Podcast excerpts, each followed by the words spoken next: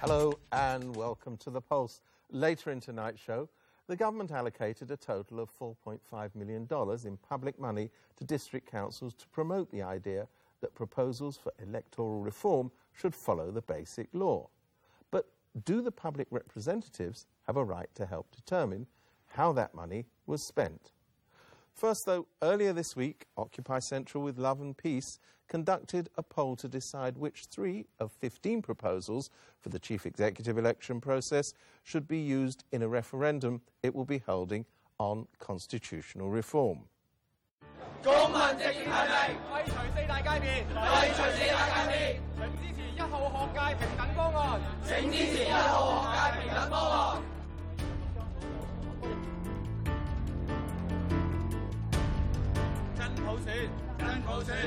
冇筛选，冇筛选。 On Tuesday, Occupy Central with Love and Peace held its third constitutional reform deliberation day. Around 2,500 participants voted for their preferred chief executive electoral proposal at polling booths in five different districts of Hong Kong. There were 15 proposals, all satisfying international standards on universal and equal suffrage, from which they could choose.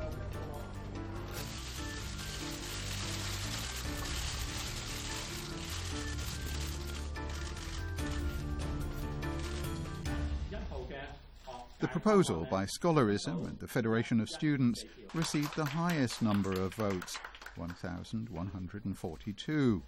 People Power's proposal got 708 votes, and that of the Alliance for True Democracy, 452. Hong Kong permanent residents will be able to vote for which of these proposals they prefer on the civil referendum day on the 22nd of June. That selected proposal will be submitted to the Hong Kong government. If the government doesn't even consider that proposal, Occupy Central is more likely to go ahead with its planned protest. But there have been criticisms that the process has preempted that vote, with the more moderate proposals already being voted out at the expense of what the critics see as the more extreme ones.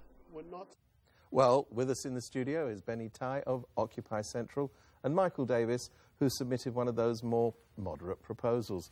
Benny Tai, can I come to you first? Some people are saying that in the wake of last Tuesday's uh, deliberations, Occupy Central's really losing the plot. It was hijacked by radicals, and whereas there was a clear view of, you know, the, the, the target of Occupy Central's purposes, it's all been lost now.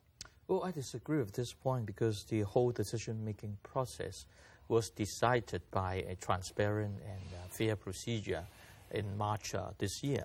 We have 500 people in another meeting. We joined together and we deliberate and then decided on the whole decision making process. And now the decision made on the 6th of May, actually, yes, there might be some groups, they have mobilized their supporters to join the, uh, the meeting and then vote according to what they believe to be right and proper. But most people, actually the majority of the participants on the D-Day 3, actually have uh, gone through the whole deliberative process and then make their decision independently. Well, let's turn to Michael Davis. You were one of the people involved in one of those 15 proposals, one of the proposals that hardly got any support whatsoever at this uh, at deliberation.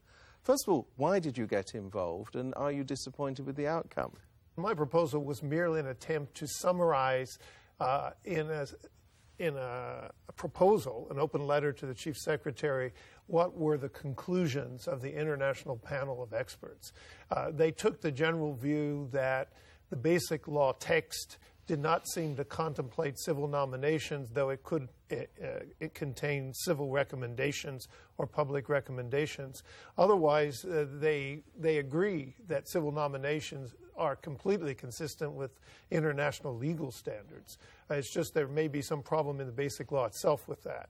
Uh, so I accepted that that conclusion of the group, and then uh, left civil nominations out, included civil recommendations. The big move I made in my proposal, again consistent with their deliberations at the Faculty of Law, was to argue that the nominating committee itself is an official body Therefore, its election should conform to international standards of fairness and equality and free choice, and that the nomination in the end should produce candidates that give the public a free choice. These are required by international legal practice, and I think the international law contained in the ICCPR is binding on Hong Kong because it's incorporated in the basic law. So, except for the dispute over civil nominations, my proposal was really put out there as a litmus test by a scholar to encapsulate as best I could personally what our deliberations in the International Roundtable had concluded. Well, that proposal will not be put to the referendum that, that, that you're, you're, you're holding. Don't, don't, you think it's a pity no, no, that in a referendum people don't have more of a choice? Now, let's uh, look at the nature of the whole process. Now, I, I totally agree that uh, Michael's proposal and all the other 14 proposals, they are good proposals. They can satisfy the international standard. But as a uh, civil organization, we have to make a decision that what proposal we'll put forward to the government. And so that is the internal democratic process that we have gone through the deliberation day. We have all our supporters because they need to agree with our uh, uh, whole uh, objective. They have to sign the letter of intent before they can join in the decision. And so our members, you may say, is they are the members of our group. We make the decision. Among the 15, we, actually, we can choose just one. And I think many other political groups, they choose just one and they put forward the government. But we decided we better have choices. And so we have three. And then we put forward, and I think that's a misunderstanding what we are putting forward, and actually in our letter, uh, in our conviction statement, we call that a citizens authorization process. It's not really a referendum. It is a citizen authorization process. We have three proposals. We want to get the authorization from the citizens to indicate which one that they think is uh, uh, uh, uh they, they, they, prefer, and that will be the proposal we'll put forward the, to the government. Now, the real referendum will come when the government put forward a proposal, and if that can satisfy international standard, we will put forward that for the real referendum, and then all sides can then join together to decide whether we want to support that government proposal. I, I'm just wondering whether all of this is a bit naive in the sense that it now seems pretty clear that the intention of the government and the Central People's Government in Beijing is to have an election which isn't an election. In other words, with, with, with, vetting of candidates so that people can choose from such a limited field that they won't have a real choice. So even your proposal, which, which kind of uh, um, acknowledge it, well, doesn't kind of acknowledges the, the, the, requirements of the basic law, will still not pass muster in these circumstances. In fact, my proposal was written specifically to conform to the basic law, and the basic law requires conformity to the ICCPR. And in part, my motivation for doing it was that the government had kept pointing at groups like scholarism and others uh, promoting civil nominations and saying, you guys are violating the basic law. So, in effect, I wanted to take off the table, as the roundtable at Hong Kong U did as well, that one thing they're accusing them of in violating the basic law. Civil nomination is not radical, it's a normal form of, of election in most countries. So, I wanted to take it off the table purely so that now we can turn to what they're proposing in the government, in the establishment camp, and asking, does it conform to the basic law? And my answer, and I actually wrote a commentary on this at the end of the consultation in the South China Morning Post, I grouped three different groups of proposals. And my answer was most of the establishment proposals, in fact, all of them, do not conform to the basic law. Because at the end of the day, they're not broadly representative in the nominating committee, and they do not, the most egregious sin is they do not give the voters a free choice because they attempt to vet candidates. So you're right, this is the danger. And most of us, if we look at DAB proposals and others, we'd conclude this is exactly where the government's headed. So at the end of the day, the difference between so called radicals and moderates won't matter. Most of the moderates, in fact, would ha- be happy with the radicals' proposal. They're just trying to get past the government. That's what they're but trying to do. The argument is that, that, that Occupy Central is, in fact, helping the government and helping the anti democratic forces because it deflects the discussion away from this central issue. Oh, I, I disagree with this point, but as you just made the comment that uh, are we naive? Um, naive as it might be, but uh, if the government failed to give us anything that can satisfy international standard, And if uh, no matter what we, and if the gov- central government has no intention to give us any true democracy, actually, no more, matter what we do, no matter what good proposal Michael can put forward, or the so-called radical uh, uh, groups they put forward their proposal, or what Occupy Central does, that will not change the situation if the central government has no such intention. And now what we are doing, we are generating the tension, the pressure and adding more pressure to the government. Now, the, the, you may say Occupy Central is radical. Yes, the radicals, they are trying to do something to get add more pressure. Maybe Michael and other so-called moderates, they can also organize together to create another pressure for government. That Now, look at Occupy Central. If you are not willing to give us something that, is, that can satisfy international standard, even the moderates will have to join with the radicals, then you must seriously take into consideration of the of the, of the proposals of the moderates. Actually, we are now creating a political room for the moderates. And so that the moderates have a chance to talk with the uh, uh, uh, central government. Well, Benny Tai, Michael Davis, thank you very much. We're out of time, but we will be back after the break.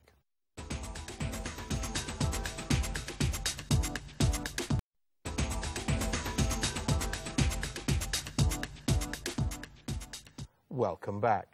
In societies that get to fully elect their government, there's always a bit of a conundrum when the government spends public money to convince the public of a viewpoint it might not share. It gets even more confusing when this activity occurs in the process of a consultation supposedly held to assess public views.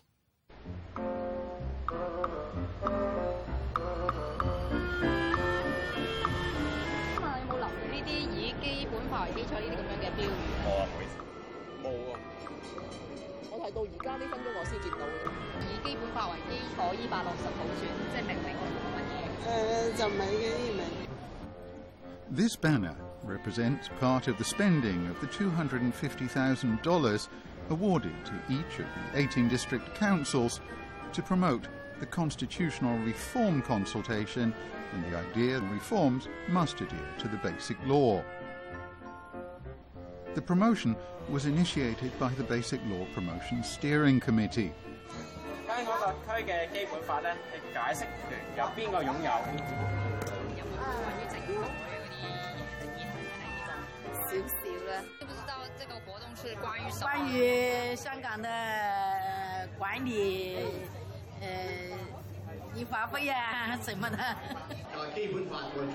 The controversial expulsion of Councillor Ted Hoy from one district council meeting in March was during a discussion of this series of activities. Hoy was calling for an open discussion and approval process. 點樣令到我哋市民可以達至普選？當然，《基本法》第四十五條就冇喺我今日嘅準備嘅範疇裏面啦。咁就亦都喺頭先嘅一個嘅誒內容上面都冇提及到。我哋專係淨係推廣基本法，我哋從來冇冇要求團體要推廣政改。我諗由頭到尾，我哋從來都冇發過任何呢方面嘅信息。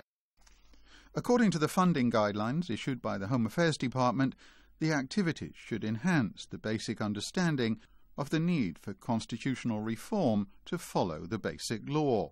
The document asked district councils to target young people. 政府开宗明义系讲政改嘅拨款嚟㗎嘛，同埋推广基本法㗎嘛。政改同基本法呢两个元素咧，喺呢度除咗个名之外咧，系完全冇提及。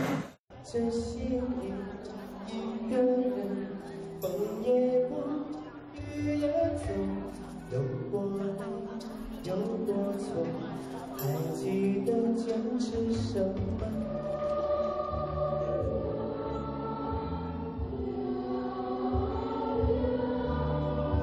個情况咧就会原地踏步。咩叫原地踏步咧？就系、是、我哋会按翻一千二百人嘅选举委员会，佢哋先至可以投票。講咗啲乜嘢咧？关于冇冇留意冇留意佢唔啱 channel，唔啱 channel 啊！哦，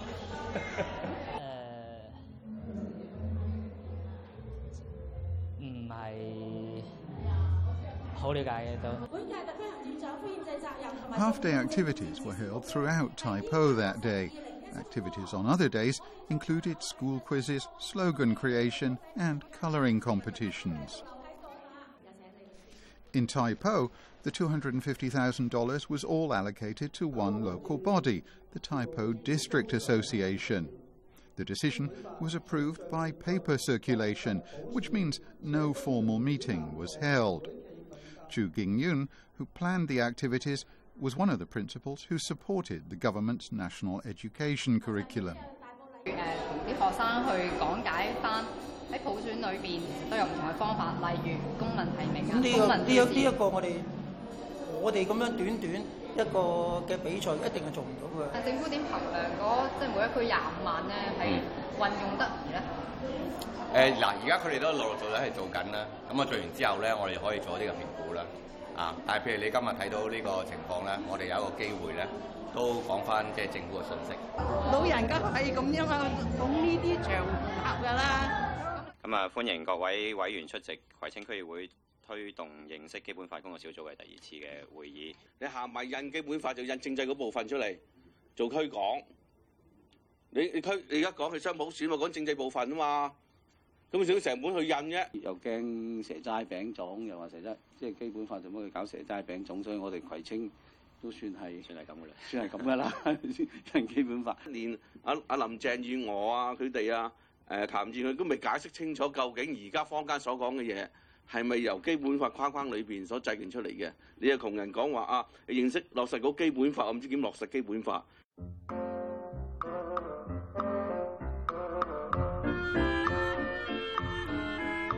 我哋亦都本來有諗過話會唔會做一啲嘅即係研討會，或者係一啲嘅誒誒誒專家會議嗰啲，其實佢就即係都唔有啲我哋嘅嘅議員同事係唔同意嘅，係啦，即係覺得即係會唔會反而係益咗你民主派嘅代表咧，或者係有啲嘅即係佔中三子咁樣咁樣嚟嚟到咧咁樣。The group deciding how the funding would be used in Kwai Ching district is chaired by Eric Lam, one of the few Pan Democrats heading any working groups. 表面嘅包裝就係話推廣基本法或者集中喺講政政改入邊，但系我觉得背后其实佢系想即系十八区，因为而家都系建制派即系控制，佢系想用即系诶叫做地区包围中央嘅做法，即系佢用诶各区去同啲居民去讲。 According to the Home Affairs Bureau, almost every district put up exhibition boards and banners, arranged school competitions and talks. There are some activities that were said to be seminars, but essentially seemed to be meals in restaurants. At least 20 rounds of talks were held. The speakers usually supported the government line and included figures from the Constitutional and Mainland Affairs Bureau, a Hong Kong deputy to the National People's Congress, the Executive Council, and the Basic Law Committee. Yau Tsim Mong district held seven seminars in a row. Just one was held in a restaurant in Tsim Sha Tsui. The dinner event wasn't open to the public, only to bodies who'd bought their tables. The organiser was a prominent pro establishment body, the Association of Industries and Commerce of Yau Tsim Mong. 區議會嘅層面嚟講咧，就係覺得工商聯應該去屬下所有團體咧，就大部分都涵蓋晒油尖旺區嚇誒嗰啲即係誒團體啊或者專業人士嗰個表達嘅意見。A look at the minutes that day revealed that it was the Yao Mong District Council Chairman, Chung Kong-mo, who suggested that the Association of Industries and Commerce of Yao Mong be invited as a collaborating partner.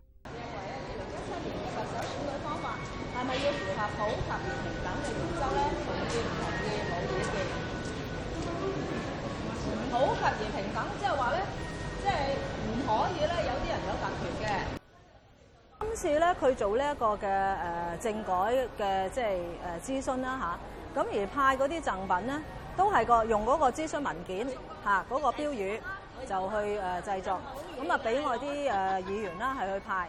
咁啊，我哋都係四月幾啊嚇先知道嘅。咁嗰陣時對我哋嚟講就真係好問啊！多謝，多謝，多謝，多謝。咁啊，然後跟住咧，我就諗點樣做咧嚇。咁就诶、呃，我就希望呢件事又唔好话做得太过诶、呃，即系硬销，系我哋泛民嘅即系方案。咁所以我都选择咧系用一个问卷嘅方式啦，系去收集佢嘅意见。 In Chan's district, no open meeting was held to discuss how to conduct the promotion. Everything was decided by circulation of letters. 最後將呢個錢都係交翻去俾民政誒處咧，係去處理嘅話咧，根本議員就冇咗個公開討論啊啊嘅過程，係點樣可以更加誒廣泛啊、客觀中立啊咁樣係去收集民意咧？For some, though, the questions remain. Should the spending of public money not be a more open process? And can it be spent effectively when no consensus is sought or formed? The second consultation phase is planned to proceed at the end of the year. Well, that's it from us for this week. Don't forget, you can always catch the programme again on the web or download it on podcast on our RTHK website. We'll leave you with some footage from the Occupy Central deliberations and see you at the same time next week. Until then, goodbye.